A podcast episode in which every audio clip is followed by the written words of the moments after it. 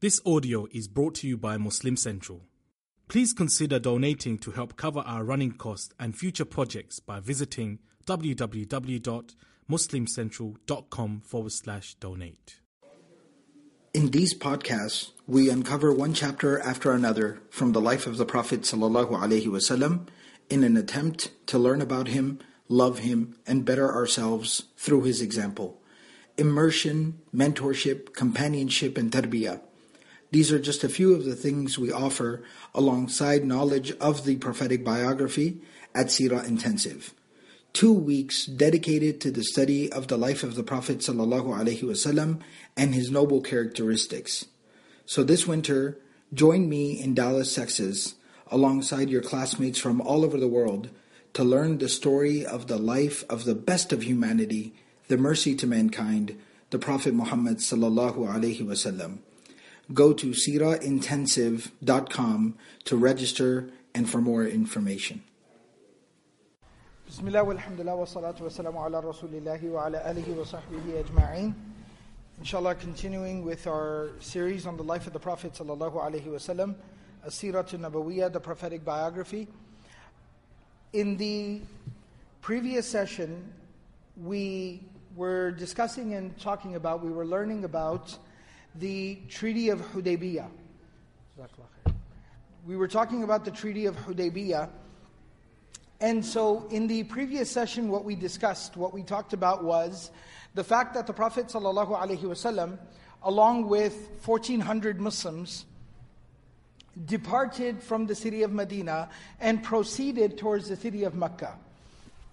We also discussed and talked about the fact that the Prophet ﷺ and all the believers that were with the Prophet ﷺ all went into the state of ihram. So they all assumed the state of ihram. And being men, right, of course, the requirement for men in ihram is that they have to wear the specific type of garments. And so they were wearing those garments.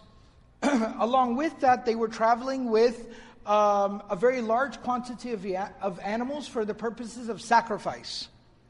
And further on top of that, they weren't carrying with them, you know, military supplies.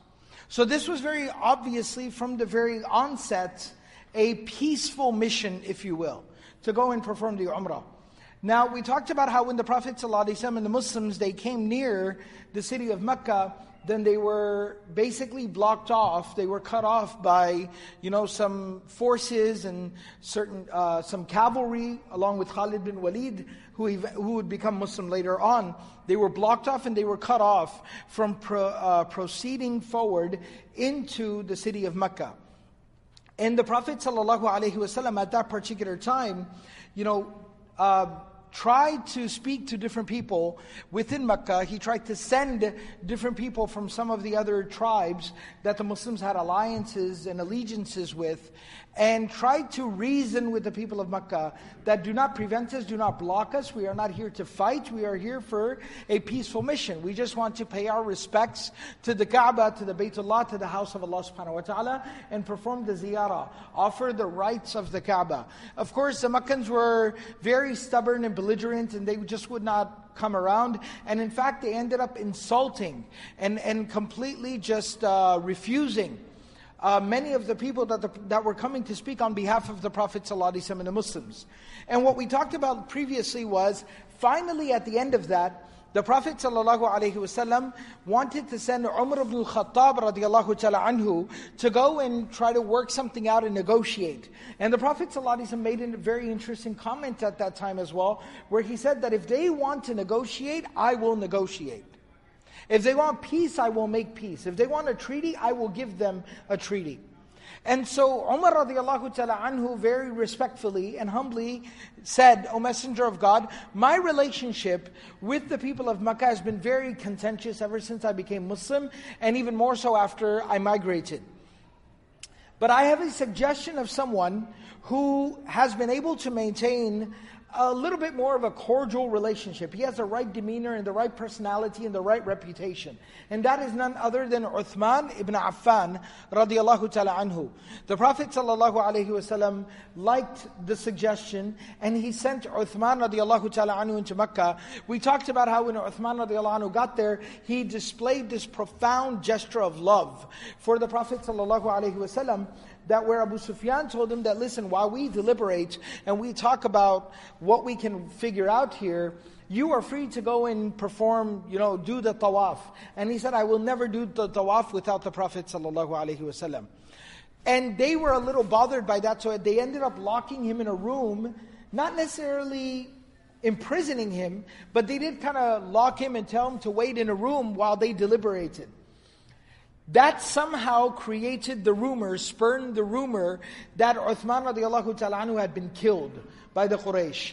And the Prophet ﷺ was so taken aback and infuriated and hurt by that, and the Muslims were so rattled by that, that the Prophet ﷺ he gathered and congregated all the believers, and that was, we talked about this previously, that is when the very historic and the very epic oath of allegiance, the bay'ah, occurred under the shade of the tree, known as Bay'atul Ridwan or Bay'atul Shajara, that the Quran speaks about in uh, لَقَدْ رَضِيَ اللَّهُ عَنِ الْمُؤْمِنِينَ إِذْ يُبَايِعُونَكَ تَحْتَ الشَّجَرَةِ That Allah is pleased, Allah has declared His pleasure with those individuals that gave you, O Muhammad sallallahu alayhi wasallam, the oath of allegiance under the tree.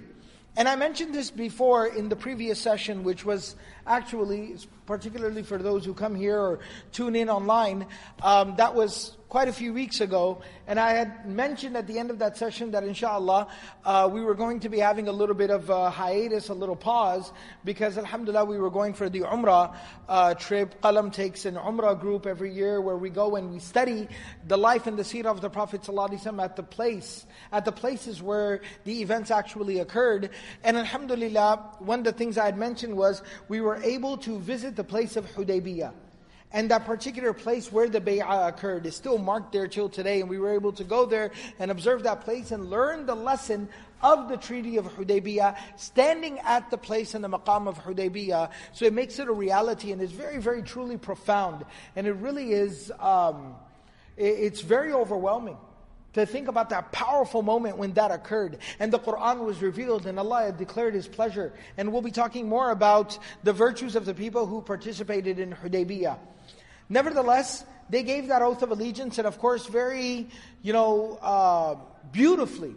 The Prophet ﷺ, he took one hand and put it in the other hand, and he said that, uh, that this is the hand of Uthman. That the Prophet ﷺ took the oath of allegiance on behalf of Uthman radiallahu ta'ala anhu. Nevertheless, we said that right as soon as a little while after they were done, with these proceedings, they saw Uthman radiallahu ta'ala anhu coming back, and they found out that he was still alive and he was safe and sound, and everyone was very relieved at that particular news.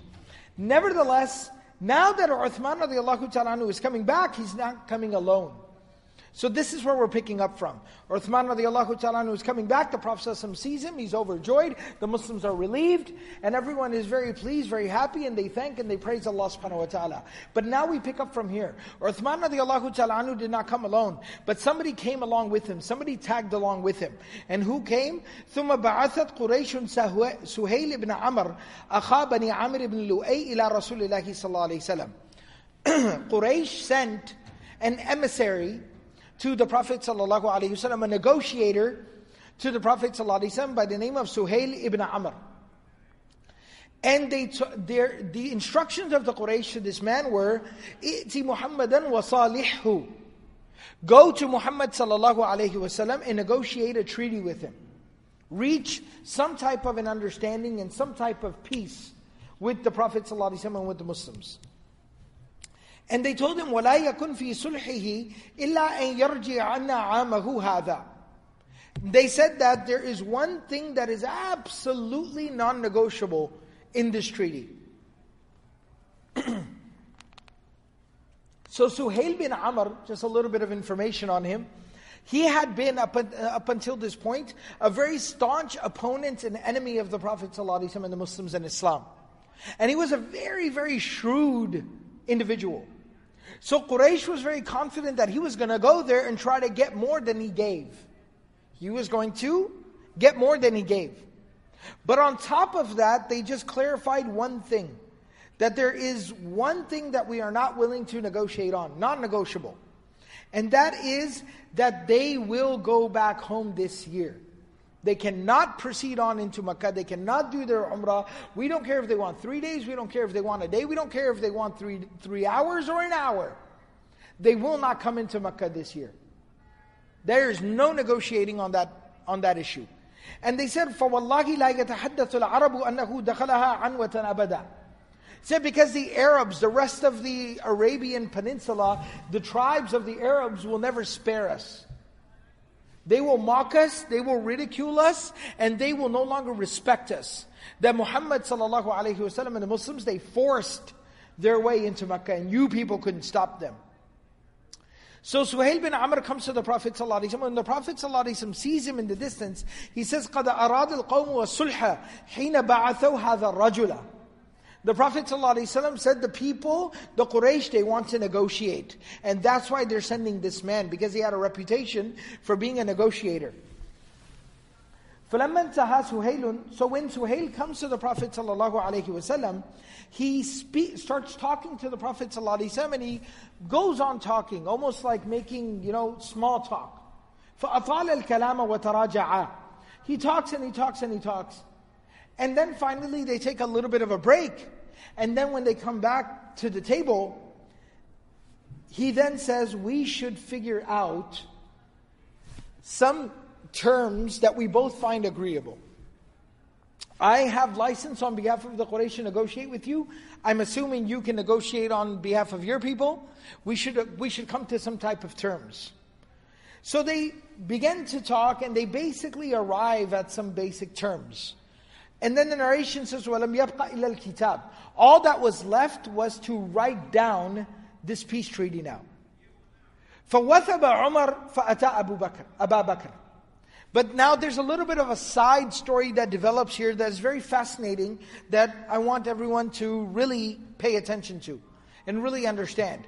Umar radiallahu ta'ala anhu, when he hears that the terms are pretty much being negotiated to, and now they're just waiting to sit down and write it down and formalize it, stamp it and seal it, Umar radiallahu ta'ala anhu jumps up.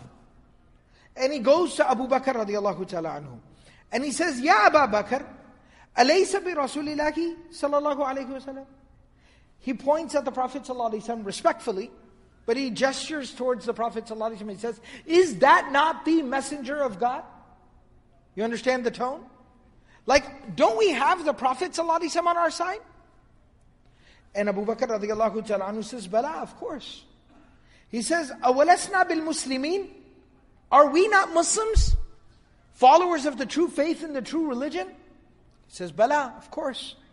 He says, أَوَلَيْسُوا بِالْمُشْرِكِينَ And these people, are they not idol worshippers, idolaters?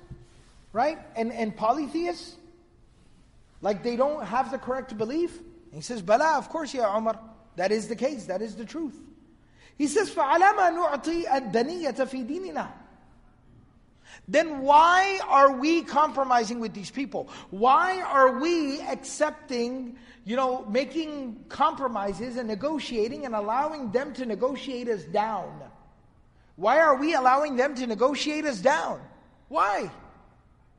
Abu Bakr radiallahu ta'ala says, Ya Umar, ilzam gharzahu. He says, Oh Umar, don't lose sight of the objective. Stick to the Prophet ﷺ. Right? It's an expression in the Arabic language where it basically means that, you know, if you're if you're kind of going and you're holding on to someone who knows the path, right? Or, or a horse is going, and you're kind of holding on to the horse and walking along, right? That was an expression in Arabic, and what it basically means is don't let go of the of the, of the, of the shawl of the Prophet ﷺ. You know how like when a father walks and the son, like kind of the small son walks alongside of him and maybe holds on to the side of the shirt or the shawl or, you know, the end of the qamis or something like that and just kind of holds on and walks along? And this is not to call Umar radiallahu ta'ala anhu a child, wal billah. But the Prophet ﷺ is a father figure to all of us, right? And so he says, don't let go of the Prophet ﷺ. Hold on to him. Don't worry. You'll get to where you need to get to. But never let go. And he says, فَإِنِّي أَشْهَدُ أَنَّهُ رَسُولُ اللَّهِ Because, O Umar, I bear witness, I give testimony that he is the messenger of God. And Umar radiallahu ta'ala responds by saying, وَأَنَا أَشْهَدُ أَنَّهُ رَسُولُ اللَّهِ that don't worry, Ya Abu Bakr, I'm not confused, I'm not deluded. I also testify that he is, without a shred of a doubt, the messenger of God. But then Umar radiallahu ta'ala anhu goes to the Prophet and he says, Ya Rasulullah, alasta bi Rasulillahi? O Messenger of Allah sallallahu alayhi wasallam, are you not the Messenger of Allah? And he says, Bala, of course, Ya Umar. Awalasna bil Muslimin, are we not the Muslims? The people who truly submit to Allah? He says, Bala, of course, Ya Umar. أَوَلَيْسُوا بِالْمُشْرِكِينَ Are they not the mushrikun? Like not on the right side of the issue? He says, Bala, of course, Ya Umar. Then he, again he says, فَعَلَمَا نُعْطِيَ الدَّنِيَّةَ فِي دِينِنَا Why are we accepting compromise? Why are we allowing them to negotiate us down? Then the Prophet ﷺ says, أنا عبد الله ورسوله. O Umar, I am the slave of Allah and I am the messenger of Allah. لن أخالف أمره. I can never ever disobey the command of Allah subhanahu wa ta'ala. I can never ever go against what Allah has instructed me.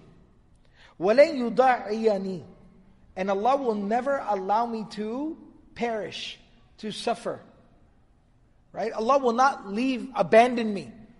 Allah will not leave me high and dry. So don't worry, Umar. There's a plan here. Bigger than, bigger than what you can see and understand.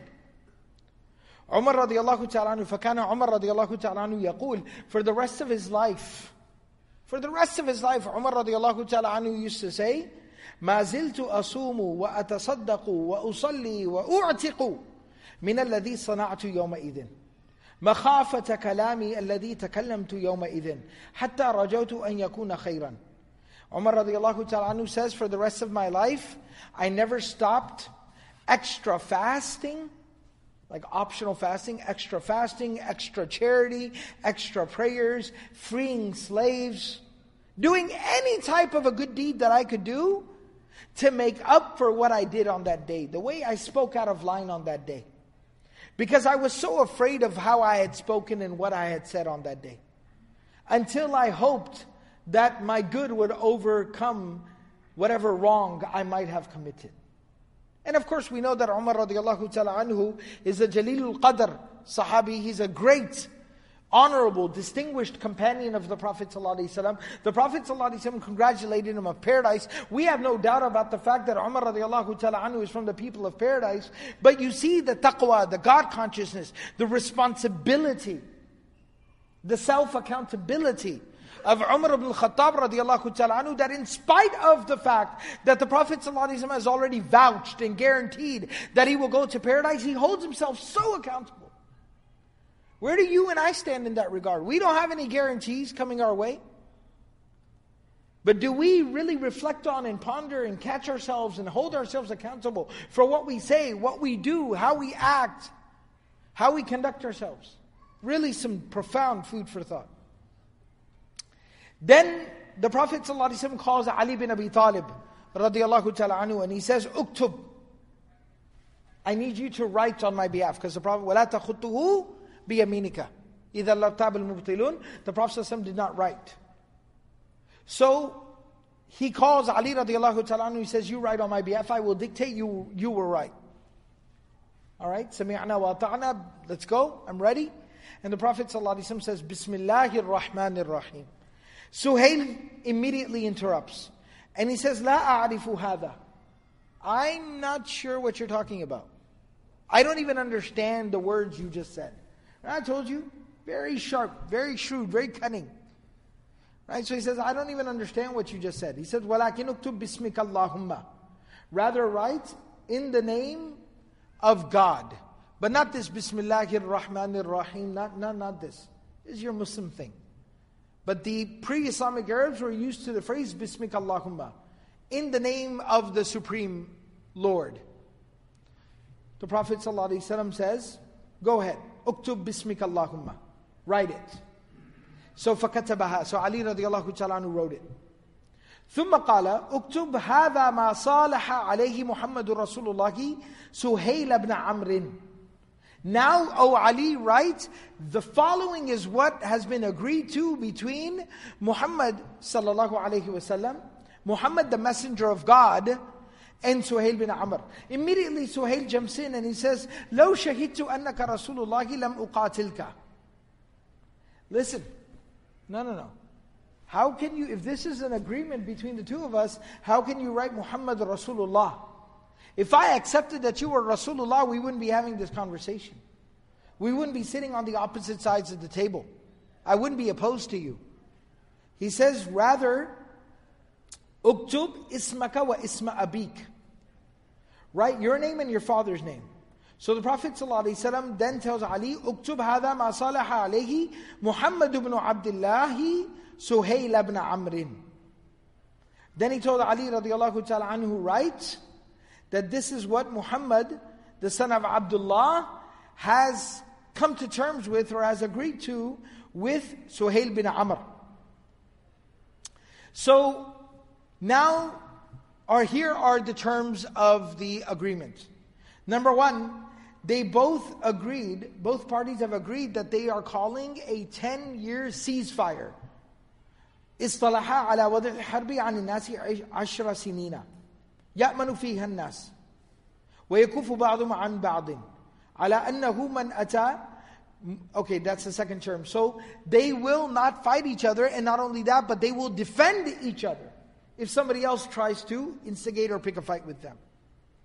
Number two, whoever leaves Quraysh, Makkah, Quraysh, and goes to join Muhammad sallallahu alayhi wasallam without clearance from Quraysh, then that person will be returned back to Quraysh.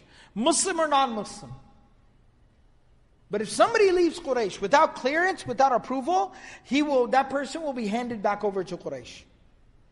And if somebody leaves Muhammad sallallahu alayhi wasallam, Medina, and comes to the Quraysh in Mecca, they do not have to return that person back. And the Prophet sallallahu alayhi wasallam said, okay. The next term of the agreement was, and this was standard operating procedure for treaties and agreements at that particular time in, in Arabia. The next term of the agreement was if somebody would like to align themselves, ally themselves with the Muslims, they can align themselves with the Muslims and they will be a party to this treaty. And if somebody wants to align themselves with the Quraysh, another tribe, wants to affiliate themselves with the Quraysh, they can do so now and officially be entered and party to this treaty. And then they will be covered by the terms of the treaty as well. So at this particular time, Khuza'a, Banu Khuza'a, who the Muslims already had very good terms and dealings with. This was a tribe that was uh, like a Bedouin tribe that was outside of the city of Mecca. They said, we would like to align ourselves and affiliate ourselves with Muhammad and the Muslims. They were not Muslim yet, but they said we'd like to affiliate ourselves with them. And then Banu Khuza'a was written into the agreement as the affiliates of the Muslims, as the associates of the Muslims. And Banu Bakr, which was another tribe outside of Mecca, another Bedouin tribe outside of Mecca, they said, we would like to align and affiliate and associate ourselves with the Quraysh. And then they were written into the agreement as well. The next term, now this is very important, even though I'm mentioning this as a term, Banu Khuza'a are affiliates, associates of the Muslims. Banu Bakr are affiliates of the Quraysh. And what that means is, the Quraysh cannot attack the Muslims and the Muslims cannot attack the Quraysh. But what that also means is Banu Bakr, the affiliates of the Quraysh, cannot attack the Muslims or Khuza'a. And what that also means is Khuza'a cannot attack Banu Bakr or the Quraysh. Alright? That's basically what this means. Then, and this is very important to remember because this will lead, this particular detail will lead to a major event later in the life of the Prophet ﷺ. The next term of the agreement was أنك ترجع عنا عامك هذا فلا تدخل علينا مكة that you have to go back this year. You are not allowed to enter into Makkah. However, however, you can come back next year for the duration, the total duration of three days. And all you can carry with you are weapons that are normally carried when people travel. Like you can't bring any artillery and weaponry, like as a military, as an army. No army weaponry or uh, artillery. But obviously, at that particular time, everybody can, carried a sword when you traveled. Right? So you can have that much that people travel with, but that has to be sheathed. And that has to be tied up. So that it's visible that you do not mean any type of harm. It's not threatening. And you can come back in for three days, and at that time you can do whatever it is that you'd like to do, whatever religious ritual that you'd like to perform, the umrah. And they would come back, we'll be talking about that later. They would come back, and that is considered the second Umrah in the life of the Prophet. Hudaybiyah is kind of called the first Umrah, even though they didn't actually perform the Umrah. But it's another type of Umrah called Umratul Ihsar. When you go for Umrah and then you are blocked off by an enemy and you are not able to proceed, you then just remove your Ihram, you shave your head, you remove your Ihram, and that is considered the reward of an Umrah for you, and then you try to make it up whenever you can. So if Hudaybiyah Hudaybiyah as the first Umrah, then the follow-up which is called Umratul Qada, which we will talk about, is the second Umrah in the life of the Prophet ﷺ. So now it gets very interesting. While they're there writing up this contract and agreement and treaty, and they haven't finalized it yet, Abu Jandal shows up. Who is Abu Jandal? Abu Jandal is a young man from the Quraysh. He's a young man from the Quraysh who, has, who had become Muslim. And after becoming Muslim, he had been tortured and persecuted. He had been chained, he had been locked, he had been beaten, he had been tortured because they were trying to dissuade him from his Islam. But he had been firm and steadfast and strong. And he had not lost his resolve, he had not given up. But the biggest detail of all of this is this extremely devout young Muslim man who held this faith in the face of such torment and torture and persecution. He was the son of Suhail bin Amr. This is Suhail bin Amr's own blood, his own son. So Abu Jandal comes running and he sees the Prophet ﷺ. And he comes running into the arms of the Prophet ﷺ. And the narration says, that he comes to the Prophet sallallahu alaihi wasallam. وَمَا تَحَمَّلَ عَلَيْهِ رَسُولُ اللَّهِ صَلَّى اللَّهِ عَلَيْهِ فِي نَفْسِهِ And the Prophet sallallahu alaihi wasallam became extremely emotional when he saw him. The Prophet sallallahu alaihi wasallam's eyes welled up with tears at seeing Abu Jandal and how desperate he was. And he said, O Messenger of God, please take me with you, please take me with you. And Suhail when he sees his son Abu Jandal, he goes, stands up, and he grabs him and he hits him on his face. Slaps him across the face as hard as he can. And then he grabs him by his hair and he starts dragging him. And he says, he turns to the Prophet ﷺ and says, Ya Muhammad, قد لجت القضية بيني وبينك قبل أن يأتيك هذا And he says that, Oh Muhammad, you and I, we've already shaken on this. We might not be done writing it down, but we have already shaken on this. We've already agreed and we've shaken hands on this. This is done. He's trying to say that. Abu Jandal goes back with me, per the terms of our agreement. And the Prophet ﷺ says, Sadaqt. That is true. Right? The Prophet ﷺ is the pinnacle of truth and honesty and integrity and decency. He says that is the truth. And then he grabs his own son his own flesh and blood, by the hair, and he yajurru. He starts dragging him on the ground, and the son is screaming and crying, Ya Rasulullah, Ya Rasulullah. Abu Jandal is screaming, Ya Ma'ashar al Muslimin. My Muslim brothers, Uraddu ila al mushrikina yaftinunani fi dini. They're going to take me back to Mecca. They torture me, trying to get me to leave my religion. And the people started getting more and more anxious and nervous and distraught, wringing their hands. What do we do? What do we do? And the Prophet ﷺ, very emotional, tears in his eyes.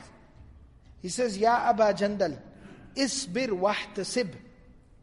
Isbir wahtasib. Be patient and never lose hope in Allah. فإن الله جاعل لك ولمن معك من المستضعفين فرجا ومخرجا Allah will make a way for you. Allah will make a way for you. إنا قد عقدنا بيننا وبين القوم صلحا. We have finally some type of peace with these people. وأعطيناكم على ذلك وأعطونا عهد الله. And we took an oath in the name of Allah. And we gave our word to these people. وَإِنَّا لَا نَغْدِرُ بِهِمْ And I can't break my word. We can't do that. There's something bigger at play here. And you are being asked to sacrifice, there's no doubt. But somebody always has to sacrifice, don't they? And it's not that the Prophet ﷺ is asking someone to look at what the Prophet ﷺ has sacrificed. The three years in the Shi'ab of Abi Talib,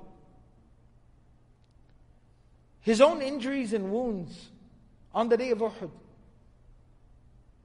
his own daughter passed away and died while he was away at the Battle of Badr. His own uncle was killed and mutilated terribly. Right? So he sacrificed. He said, Look, every, sacrifice is always required of some. And Allah is asking for your sacrifice. I am asking for your sacrifice here. But there's a bigger picture here, Abu Jandal. Umar radiallahu ta'ala anhu, he gets up. Finally, they let Abu Jandal, Suhail bin Amr, he allows Abu Jandal to get up. Now that the Prophet ﷺ kind of consoled him and comforted him, and Abu Jandal, you know, kind of calmed down. So then he lets him go. Abu Jandal stands up and starts walking.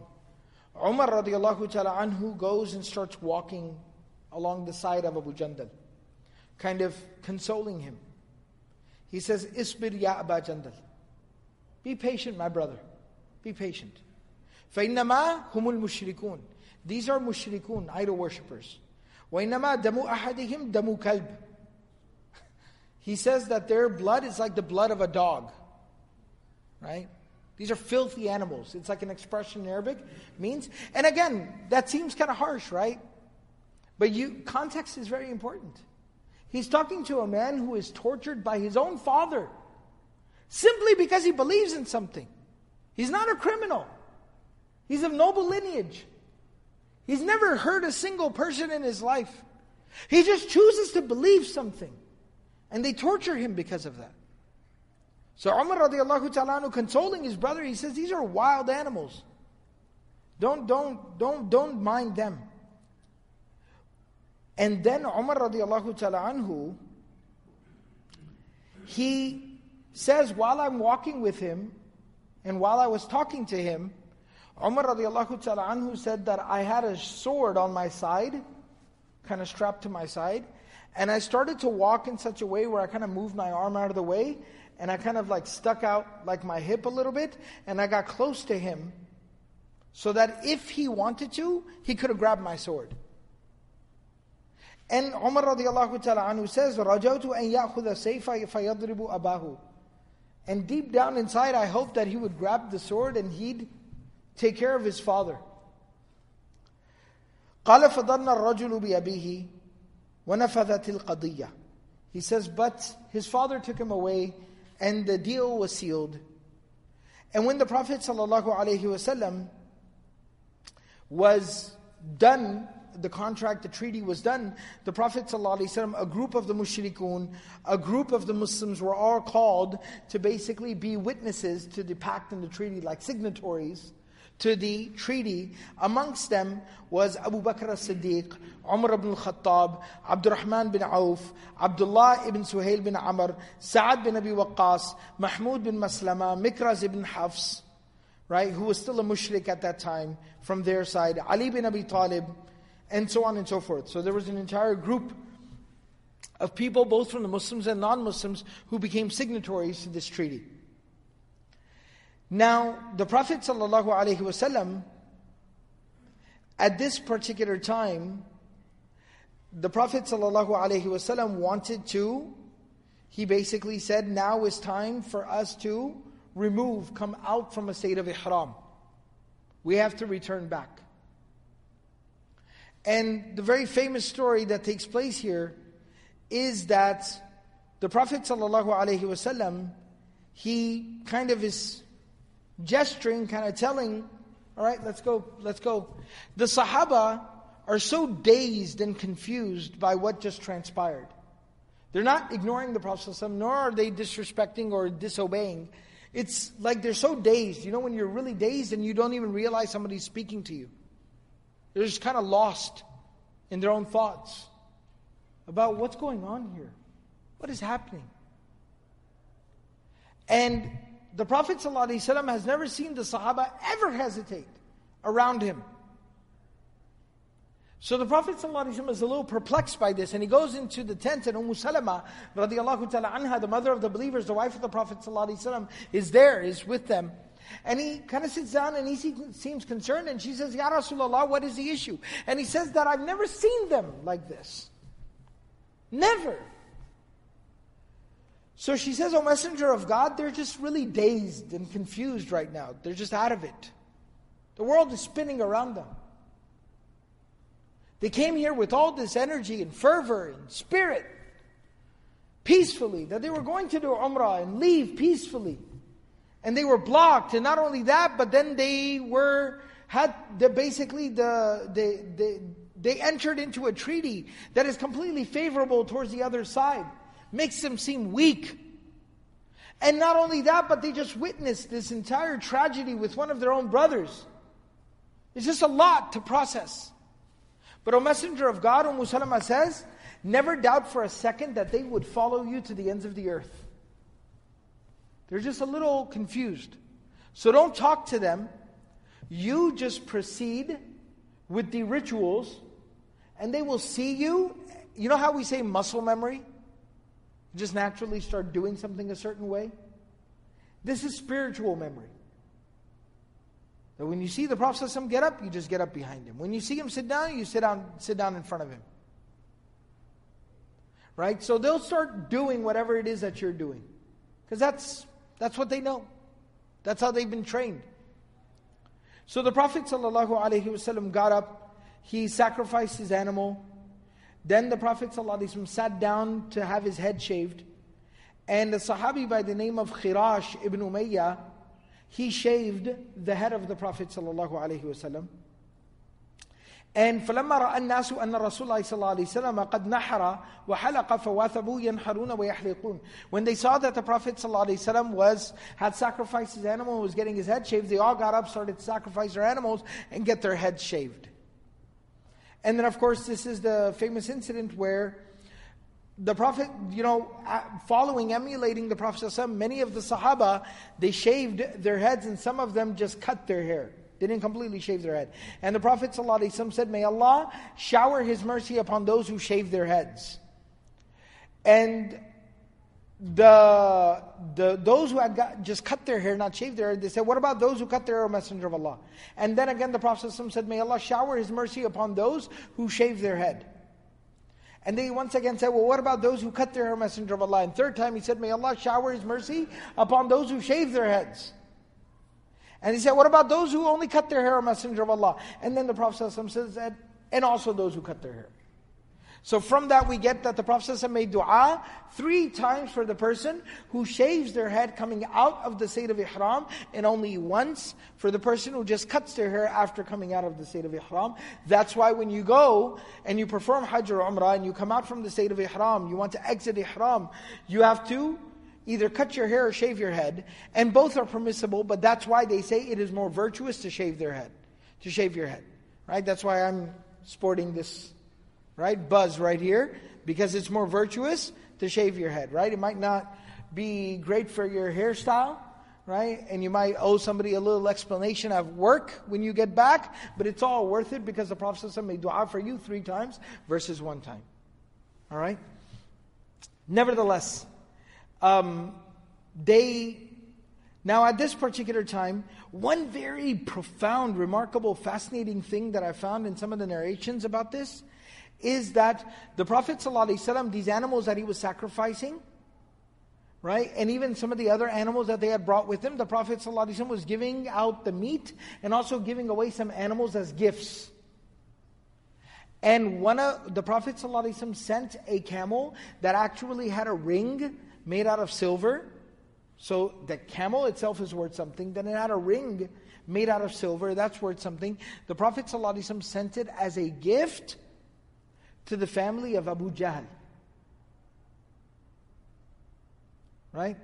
So the the or or excuse me, the one of no, what I wanted to mention was the Prophet one of the camels that he ended up sacrificing on that particular day was one of the camels that used to belong to Abu Jahl.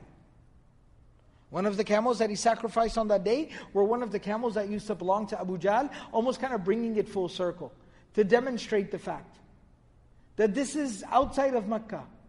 The same Mecca where Abu Jahl tortured Muslims and mocked and ridiculed the Prophet ﷺ, and plotted and planned to assassinate the Prophet ﷺ, and raised an army to burn Medina to the ground. And today, the Muslims outside of that city of Mecca, as they are sacrificing animals in the name of Allah subhanahu wa ta'ala, one of the animals sacrificed is an animal that used to belong to Abu Jahl, that was recovered by the Muslims in the Battle of Badr. It is being sacrificed for the sake of Allah at the hands of the believers of Allah outside of the city of Mecca.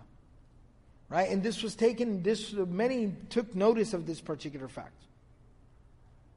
Now, the Sahaba they mention in a narration of Bukhari that خرجنا مع رسول الله صلى الله عليه وسلم عام الحديبية فأصابنا مطر ذات ليلة and the Prophet ﷺ, uh, the Sahaba say, we went with the Prophet ﷺ for the Treaty of Hudaybiyah, and it rained that night. Very peaceful, beautiful rain. So the Prophet ﷺ, we prayed Salat al-Fajr and then he turned to us and he says, أَتَدْرُونَ مَاذَا قَالَ رَبُّكُمْ Do you know what your Master, what your Lord Allah has proclaimed? And they said, we, they said we, we responded, Allah wa Rasulah alam, Allah knows best and His Messenger knows best. And he said, قال الله تعالى, أصبح من عبادي مؤمن بي وكافر بي. This morning, amongst my slaves, some have risen up as believers and some have risen up as disbelievers. فأما من قال مطرنا برحمة الله وبرزق الله وبفضل الله فهو مؤمن بي كافر بالكوكب وأما من قال مطرنا بنجم كذا فهو مؤمن بالكوكب وكافر بي the Prophet ﷺ said that some people this morning are saying, we received rain as a mercy of Allah, and as a blessing of Allah, and as a, a, gift from Allah. Those are the people that believe in Allah and they do not put their faith and belief in the stars and you know and, and different things. And there are those who say, no, no, no, we received rain because of, you know, the stars and the horoscopes and all of these different things. They are people who disbelieve in Allah and they'd rather put their faith in the stars. Now, what I wanted to take this opportunity to explain. Well, I wanted to mention just a couple of things here and then inshallah we'll wrap up uh, the session. The, first, the, the, the, one of the things that I wanted to mention here towards the end of the session is that Al-Bara ibn Azib in a narration of Bukhari says, تَعُدُونَ أَنْتُمُ الْفَتْحَ فَتْحَ مَكَّةِ You people think, after the time of the Prophet ﷺ, he would tell the Muslims, you people think that the true victory was the conquest of Mecca. And he says that the victory of, the conquest of Mecca was a victory. The opening of Mecca was a victory, no doubt. But we consider the real victory to be when we put our hands in the hand of the Prophet ﷺ and gave him the oath of allegiance under the shade of the tree at the time of the Treaty of Hudaybiyah. That was a real victory. And he says at that particular time that while when we were done, وَالْحُدَيْبِيَّةُ بِئْرٌ There was a well there, there was a well there that is present even till today, there was a well at the place of Hudaybiyah. And he says that we wanted to go, after we were done with the Treaty of Hudaybiyah, we wanted to go and get some water from the well to drink and clean up and things like that. But when we got there, we found that the well was dried up. There was very little water in the well, and the water was so low we couldn't get it out properly. So we went to the Prophet ﷺ and we said, O Messenger of Allah, what do we do? So the Prophet ﷺ comes to the well and he sat down um, at the edge of the well. And then he said, Please bring me a cup of water. And we brought him a cup of water. And the Prophet ﷺ made wudu with the cup of water. and he made dua. And then the Prophet ﷺ poured the rest of the water into the well. And he says that we went away for a little while, and when we came back, the well was completely full of water. Through the dua and the miracle of the Prophet, ﷺ, where we were all able to use the water and we were able to feed it to our animals as well. Uh, in another narration, the Sahaba used to say, فَجَعَلَ مِن دُونِ ذَلِكَ فَتْحًا قَرِيبًا That very soon Allah will provide a victory. The Sahaba used to say that, does not, that is not speaking about the conquest of Makkah, that is talking about the Treaty of Hudaybiyah. Hudaybiyah was a victory, and I'll explain in just a minute. And not only that, but Imam Az-Zuhri, he says that there was no victory greater in the history of Islam than the Treaty of Hudaybiyah. Why? Because after the Treaty of Hudaybiyah, never again was there any fighting between the Muslims and the Quraysh. So many lives were spared because of that treaty. That is what we consider a victory. Imam Az-Zuhri, who is the teacher of Imam Malik, and he is a student of many of the Sahaba like Abdullah bin Umar, he says that the true victory was the treaty of Hudaybiyah because it spared lives that we as Muslims do not consider the shedding of blood a victory. We consider the preservation of life to be victory. And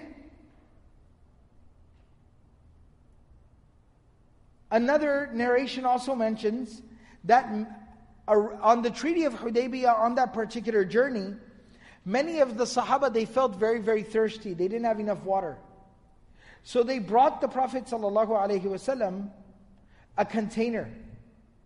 And the Prophet ﷺ, the Sahaba say that the Prophet ﷺ, well, they, they didn't have enough water. And they had a container that had water, it didn't have enough, that, it didn't have enough water. And the Sahaba started to get really worried and really nervous because they said, we don't have enough water. The Prophet ﷺ said, Malakum, what's wrong with all of you? Why do you seem so nervous? And he said, Messenger of Allah, we don't have enough water to make wudu with.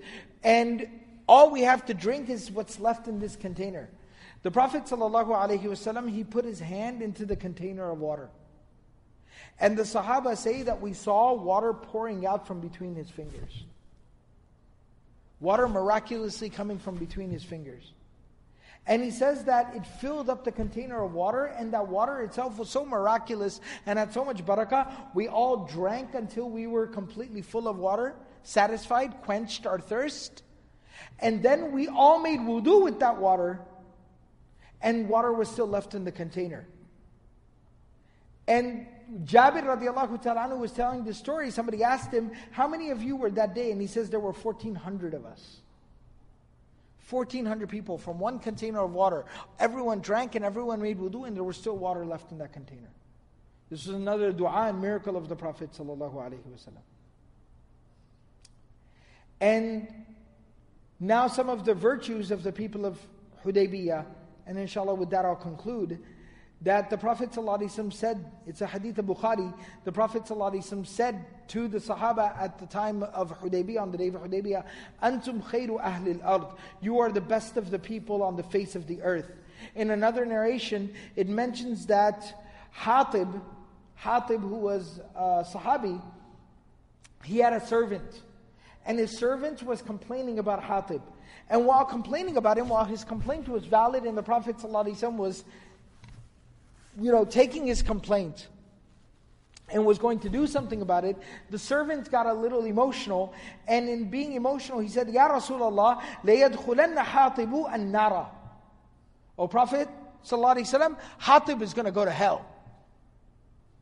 He was really angry and upset. He said, Hatib is going to go to hell. And the Prophet ﷺ said, كَذَبْت, you lie.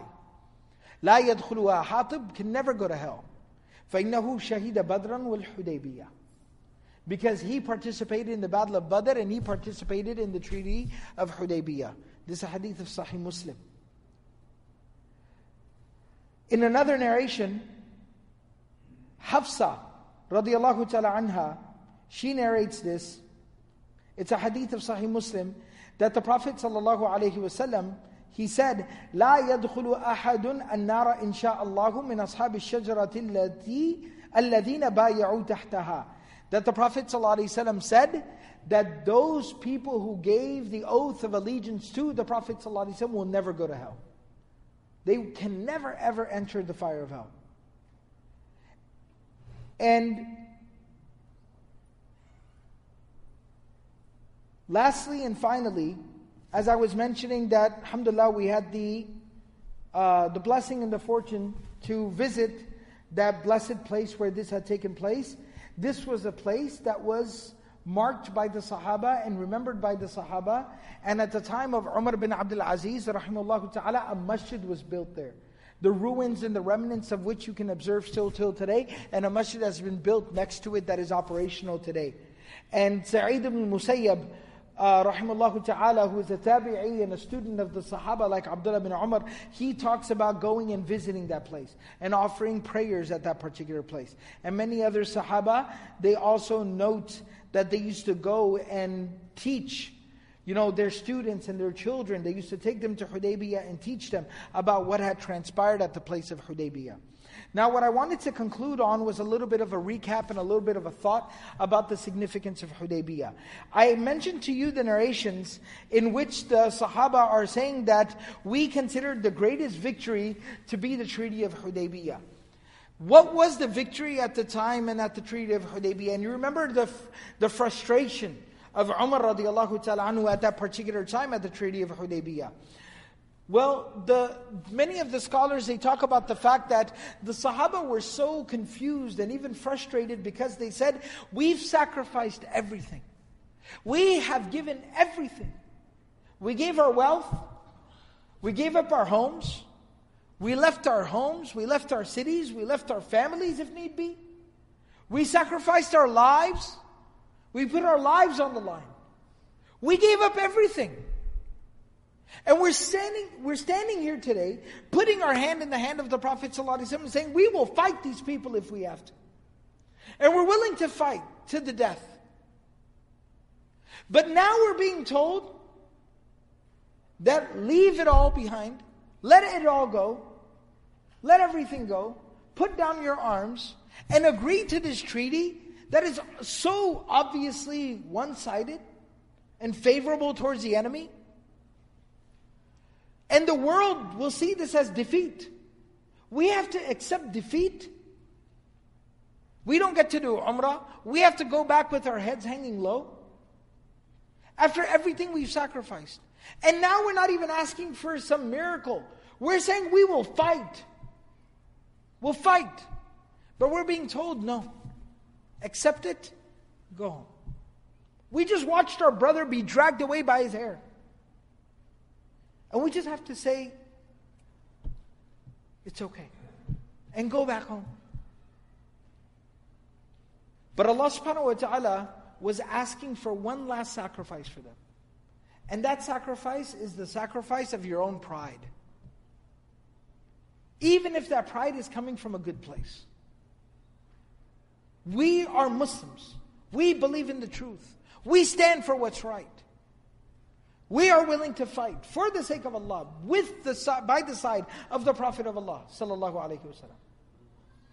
But put your foot on your ego, sacrifice your pride, even your sense of self, and put it all on the line and sacrifice all of it and give up all of it to Allah subhanahu wa ta'ala. Can you make that sacrifice? Because even those who can sacrifice their life and their wealth and their property sometimes can't sacrifice their pride. But give up your pride, sacrifice it for Allah. And no sooner did they, did they comply and they were willing to sacrifice their pride and they sacrificed the animals and they shaved their heads and came out of ihram. And yes their heads were hanging a bit low and they started to march on their way back to Medina. No sooner than they started marching back towards Medina that Umar radiallahu ta'ala anhu says the Prophet ﷺ would travel towards the back of the army and I was traveling even behind the Prophet ﷺ because I didn't want him to see me because I was so embarrassed about how I had behaved and what I had said and I saw that the Prophet's head kind of lowered. And that was usually a sign of revelation coming on him. And I thought to myself that, Umar, you are not important enough for revelation to come down upon. But I still couldn't help but be afraid that maybe what if Allah subhanahu wa ta'ala is condemning me for speaking out of line in front of the Prophet Oh Umar, what did you do? I started to get nervous. And no sooner than the Prophet ﷺ raised his head back up, revelation was complete. The Prophet ﷺ said, Aina Umar? Where's Umar? And he said, at that part, my soul wanted to depart from my body. I said, let me die. And I went up there and I said, Yes, O Messenger of Allah. Voice trembling. And the Prophet ﷺ said, Congratulations. Allah has just revealed, Inna fatahna laka fatham mubina. You sacrificed your lives, you sacrificed your wealth, you sacrificed your properties, you sacrificed your homes. But today you have sacrificed your pride. Even though it came from a place of good, but you sacrificed your ego and you sacrificed your pride. And so Allah subhanahu wa ta'ala now guarantees to you and promises you and informs you that we have given you full and complete, total, absolute victory. A victory unlike anything humanity has ever seen. And that's the big lesson here in Hudaybiyah. That's why the Sahaba would look back and say that was the most glorious day of our lives. That was the greatest day of dignity and honor. Because on that day we learned to completely and absolutely give up everything to Allah subhanahu wa ta'ala. And Allah honored us on that day. So may Allah subhanahu wa ta'ala allow us all to humble ourselves before Allah. To sacrifice everything we have and even ourselves for the sake of Allah. And, and may Allah subhanahu wa ta'ala allow us to study and to benefit and to understand the life of the Messenger of Allah sallallahu alayhi wasallam. Inshallah, we'll conclude here and we'll proceed on from here in the coming sessions. May Allah subhanahu wa ta'ala give us all the ability to practice everything that's been said and heard. Subhanallah bihamdihi, subhanakallah bihamdik, nashadu wa la ilaha illa anta, nastaghfiru wa natubu ilayk. Jazakumullah khairan. Assalamu alaikum.